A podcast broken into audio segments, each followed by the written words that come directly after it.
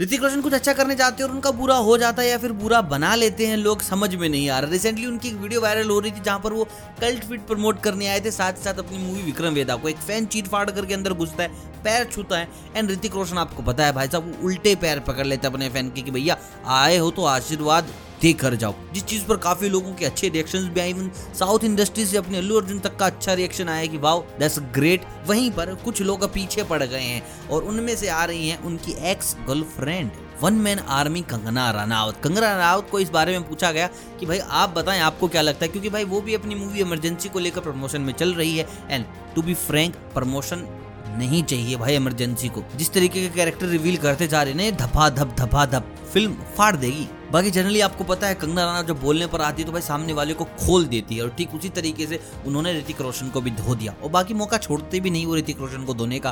भाई उनका सीधा टेक यही है कि this is not the real Hrithik Roshan, जितना हम लोग जानते हैं, ये उसका दो परसेंट भी नहीं है। अगर विक्रम वेदा यहाँ पर नहीं होती तो पैर छूना तो दूर छोड़ो। भाई साहब, ये इसके हाथ भी नहीं लगाते। मजबूरी के टाइम पर गधे को बाप बना लिया जाता है और ऋतिक रोशन उसका बहुत बड़ा एग्ज़ाम्पल है। क्योंकि विक्रम वेदा को पहले ही बाइकोट की चपेट लगी हुई है। फैंस काफ़ी नाराज़ हैं कि आपने लाल सिंह चड्डा को क्यों प्रमोट किया? तो ऐसे में साम दाम दंड भेद ऋतिक कुछ भी लगा सकते हैं। और भाई, मेरे को पर्सनली बताऊँ तो मेरे को इतना ज़्यादा ऐसा नहीं लगा कि ये कोई प्रोपगेंडा होगा, क्योंकि हमने ऋतिक को इस वाले अवतार में काफ़ी बार देख लिया है। अगर भाई पर्सनैलिटी फेक हमारे सामने ला रहे हैं तो बात अलग है। अदरवाइज़ मेरे हिसाब से इट वो जेन्युइन और ऋतिक ऐसा मोस्ट ऑफ़ टाइम करते ही हैं। बाकी मेरे को कुछ फेक लगा नहीं। आप कमेंट करके बताएँ कि आप किसके साइड है। कितने लोग एग्री करते हैं?